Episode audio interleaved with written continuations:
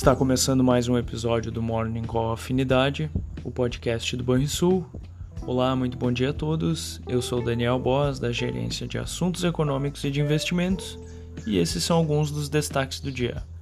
A semana começa com as ações asiáticas sem direção definida. As bolsas europeias avançam e as bolsas americanas permanecem fechadas por conta do feriado do dia de Martin Luther King Jr. Os investidores avaliam agora um avanço global nos rendimentos de seus títulos soberanos e a flexibilização da política monetária do Banco Central da China para combater sua recente desaceleração econômica.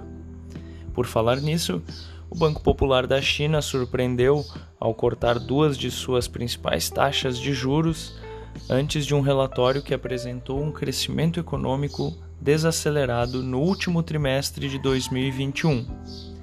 O PIB encerrou 2021 com crescimento de 8,1% após 2,2% em 2020. A produção industrial também cresceu acima da expectativa, mas as vendas no varejo tiveram um crescimento mais moderado. O combate à inflação e ao coronavírus permanecem no radar dos investidores mundo afora neste início de semana. Entre as commodities, os preços do petróleo avançam com preocupações com a oferta por parte de grandes produtores, ao mesmo tempo em que a demanda global continua forte, apesar do avanço da Omicron. O minério de ferro, negociado na bolsa de Dalian, teve queda de 2,3% a 111 dólares. Por aqui, o Brasil segue registrando elevado número de novos contágios por conta do coronavírus Hoje teremos a divulgação do IGP-10, com a expectativa de aceleração por conta do avanço nos preços das principais commodities, entre elas as agrícolas.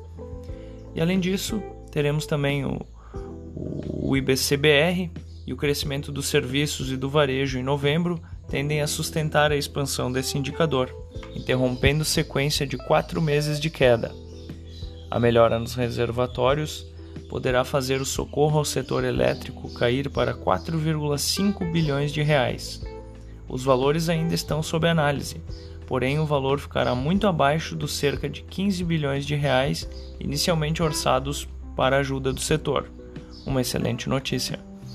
Vamos ao fechamento do mercado.